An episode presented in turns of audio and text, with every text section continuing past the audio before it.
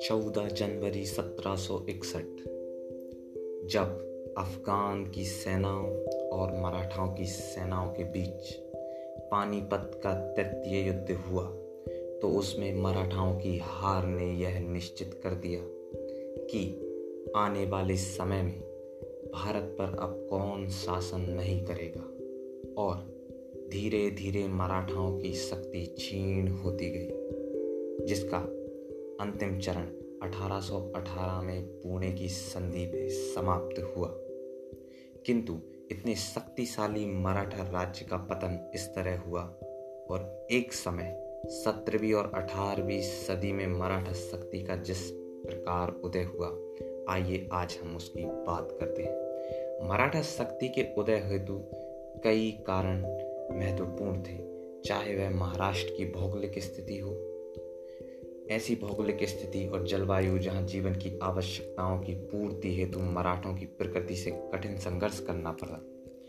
भूमि अनुपजाऊ होते हुए भी पठारी भाग में रहवास के कारण वहाँ के लोग परिश्रमी एवं वीर बने। यहाँ की भौगोलिक परिस्थिति ने ही मराठाओं को गुरिल्ला युद्ध में दक्ष बनाया। साथ ही साथ मराठाओं का भूक्षेत्र शेष भारत की मुख्य भूमि से जंगलों एवं पठारों के कारण अलग थलग पड़ता था। अतः उन्होंने हमेशा से ही स्वतंत्रता की भावना को अपने अंदर रखा। मराठी भाषा और साहित्य के विकास ने मराठी लोगों को एक सूत्र में बांधने का काम किया। तो उसी समय महाराष्ट्र में तुकाराम, रामदास, एकनाथ आदि संत हुए। संत रामदास के शिष्य शिवाजी महाराज, जो स्वयं में एक चमत्कारी व्यक्तित्व थे, उनमें एकता एवं स्वराज के सूत्र में बांधने के लिए सारे नेतृत्व के गुण थे और उन्होंने अपने योग्य नेतृत्व का परिचय देते हुए संपूर्ण महाराष्ट्र को एक सूत्र में बाँध दिया। शिवाजी ने सामाजिक एवं धार्मिक एकता को बल प्रदान करते हुए मराठों की एकता स्थापित की। इसके अलावा दिल्ली में औरंगज़ेब की हिंदू विरोधी नीतियों ने भी मराठों को एकजुट करने के लिए प्रेरित किया।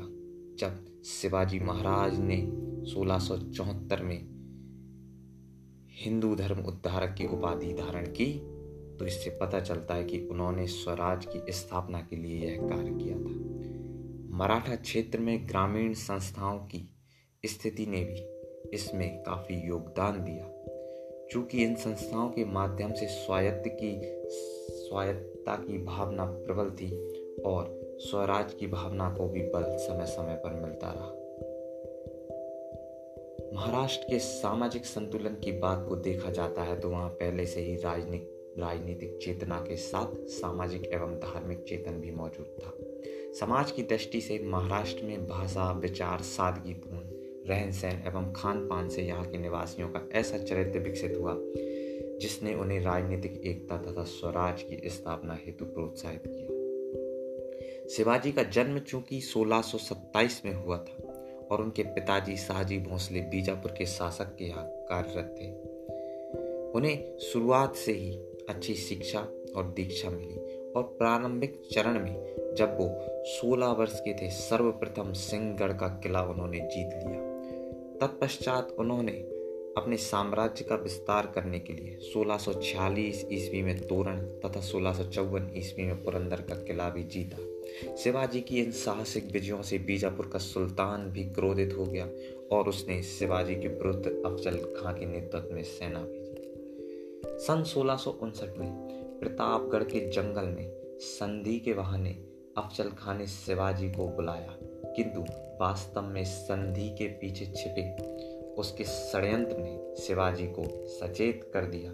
जब उन्होंने वहाँ पाया कि अफजल खां सशस्त्र उनका इंतज़ार कर रहा है तो जब संधि के नाम पर दोनों गले मिल रहे थे तो शिवाजी ने अफजल खां की हत्या कर दी और शिवाजी को इस हत्या के पश्चात भारी धन संपत्ति और अस्त्र शस्त्र प्राप्त हुई, जिसने उनकी प्रतिष्ठा तथा स्थिति को और अधिक सुदृढ़ कर दिया।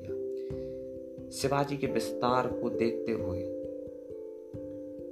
दिल्ली में औरंगज़ेब काफ़ी सचेत हो गया था और शिवाजी ने इधर मुगलों पर भी जोरदार आक्रमण किया।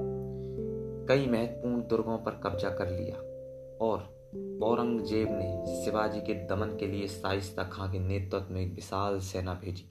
साइस्ता खां ने प्रारंभ में कई मराठा प्रदेशों को रौंद डाला। सोलह में साइस्ता खां ने बरसा ऋतु पूना में बिताने की योजना बनाई। शिवाजी ने यहाँ अपनी सूझबूझ और समझ का परिचय देते हुए भेष बदल कर अपने सैनिकों को पूना भेज दिया और अचानक से मुगल सेना पर आक्रमण कर दिया। इस आक्रमण से साइस्ता खां अस्त व्यस्त हो गया, उसका अंगूठा कट गया और वह डर कर भाग खड़ा हुआ। इसके बाद शिवाजी ने वर्ष सोलह में पहली बार मुगल साम्राज्य के अधीन सूरत में एक करोड़ रुपए की लूट की। उसके पश्चात वर्ष 1670 में शिवाजी ने दोबारा सूरत में लूट की। मुगलों ने शिवाजी के साथ संधि और शांति स्थापित करने के लिए अब जयसिंह को आगे। जयसिंह ने वीरता व चालाकी से मराठों के कई किलों को जीत लिया। अंततः शिवाजी ने कमज़ोर पक्ष को देखते हुए पुरंदर की संधि के लिए तैयारी कर ली। इस संधि के बाद तय हुआ कि शिवाजी अपने 35 में से 23 किले मुगलों को दे देंगे और आगे से मुगलों की ओर से युद्ध करेंगे। साथ ही साथ शिवाजी ने अपने पुत्र संभाजी को भी मुगल दरबार में भेजा, जहाँ उन्हें पाँच हज़ार का मनसब दिया गया। सोलह में शिवाजी बीजापुर के विरुद्ध युद्ध करने गए, किंतु मुगलों की कोई सहायता न मिलने के कारण वह औरंगज़ेब से नाराज़ हो गए और तुरंत उससे मिलने आगरा जा पहुँचे, जहाँ राजा जयसिंह के पुत्र राम सिंह ने शिवाजी की सुरक्षा की गारंटी ली थी। दरबार में शिवाजी को पाँच हज़ार के मनसबों की पंक्ति में खड़ा कर दिया गया, जिससे शिवाजी अपमान महसूस करने लगे। क्योंकि यह अपमान की बात थी, क्योंकि शिवाजी के पुत्र संभाजी को भी पाँच हज़ार का मनसब दिया गया था। शिवाजी की नाराज़गी को देखते हुए उन्होंने वहाँ विद्रोही बातें कही। और शिवाजी को तदोपरांत बंदी बनाकर आगरा स्थित जयपुर महल में रखा गया। किंतु शिवाजी ने कूटनीति का सहारा लेते हुए वहाँ से मिठाई व फल की टोकरी में छिपकर भाग निकले। और वहाँ से भागकर वर्ष सोलह में शिवाजी ने अपना राज्याभिषेक कराया। यह राज्याभिषेक उन्होंने अपनी राजधानी रायगढ़ में काशी के प्रसिद्ध पंडित गंगा भट्ट से कराया और स्वयं ने छत्रपति व हैंदव धर्मोद्धारक अर्थात हिंदू धर्म के उद्धारक के रूप में उपाधि धारण की और सोलह ही स्वतंत्र मराठा राज्य की स्थापना का वर्ष बना। शिवाजी जी ने अपने जीवन के अंतिम चरण में कर्नाटक अभियान का नेतृत्व किया। वर्ष सोलह से 1678 के बीच शिवाजी ने जिंजी का किला जीत लिया। जिंजी की विजय शिवाजी की अंतिम विजय थी। 1680 में अत्याधिक ज्वर के कारण शिवाजी की मृत्यु हो गई। चूँकि उनकी सात पत्नियाँ थीं और उसके तत्पश्चात ही उनकी एक पत्नी, पुतलीबाई सती हो गई थी। शिवाजी का प्रशासन अपने आप में प्रसिद्ध है। शिवाजी का प्रशासन उसकी अष्ट प्रधान व्यवस्था के लिए जाना जाता है। अर्थात आठ मंत्रियों की परिषद। इस मंत्री परिषद की सहायता से ही शिवाजी पूर्ण शासन किया करते थे। शिवाजी मराठा राज्य, जिसे स्वराज कहा जाता था, उसके प्रमुख थे। उनकी सहायता के लिए एक पेशवा हुआ करता था, जिसके पास संपूर्ण प्रशासन कार्य का निरीक्षण करने का दायित्व था। उसकी सहायता के लिए एक अमात्य होता था, जो वित्त मंत्री था, जिसे मजूमदार भी कहा जाता था। शिवाजी की अष्टप्रधान में एक चिटनेस नामक मंत्री था, जिसे सचिव भी कहा जाता था, जिसके पास पत्राचार विभाग के दायित्व थे। शिवाजी की मंत्री परिषद में अगला महत्वपूर्ण पद था सेनापति का, जिसे सर ए नौबत कहा जाता था। एक और मंत्री हुआ करते थे, जिन्हें बाकिया नबीस कहा जाता था। इनका कार्य दरबारी कार्य के रिकॉर्डों को रखना, गुप्तचर विभाग को देखना और सूचनाओं को एकत्रित करना था। शिवाजी अपने साम्राज्य में एक विदेश मंत्री को भी रखते थे, ताकि संधि और विग्रह के कार्यों को देखा जा सके। इस विदेश मंत्री को सुमंत, अर्थात दबीर कहा जाता था। शिवाजी धार्मिक मामलों पर सलाह के लिए पंडित राव को नियुक्त करते थे और राज्य में किसी भी तरह की न्यायिक प्रशासन को देखने के लिए न्यायाधीश की नियुक्ति की जाती थी। यही शिवाजी की अष्ट प्रधान व्यवस्था थी, जो काफ़ी प्रसिद्ध है। शिवाजी की राज्य की अर्थव्यवस्था वास्तव में उसकी भू राजस्व व्यवस्था पर निर्भर थी। साथ ही साथ, इस भू राजस्व व्यवस्था को तैयार कराया था अन्नाजी दत्तों ने वर्ष सोलह में, जब उन्होंने काठी की लकड़ी, जिसको मानक छड़ी कहा गया, उससे भूमि की माप कराई और भू राजस्व की राशि को 33 प्रतिशत से बढ़ाकर 40 प्रतिशत कर दिया। गया शिवाजी ने अपने साम्राज्य को स्वराज व मुगतई दो भागों में विभाजित किया था। स्वराज ऐसा क्षेत्र होता था जहाँ मराठों का प्रत्यक्ष नियंत्रण था, जबकि मुगतई उस क्षेत्र को कहते थे जहाँ से शिवाजी चौथ व सरदेशमुखी वसूल किया करते थे। चौथ और सरदेशमुखी दो प्रकार के कर थे। चौथ पड़ोसी राज्यों पर, उनके क्षेत्र पर आक्रमण व लूट न करने के एवज में वसूल किया जाता था, जो उस राज्य की आय का एक बटा चार होता था।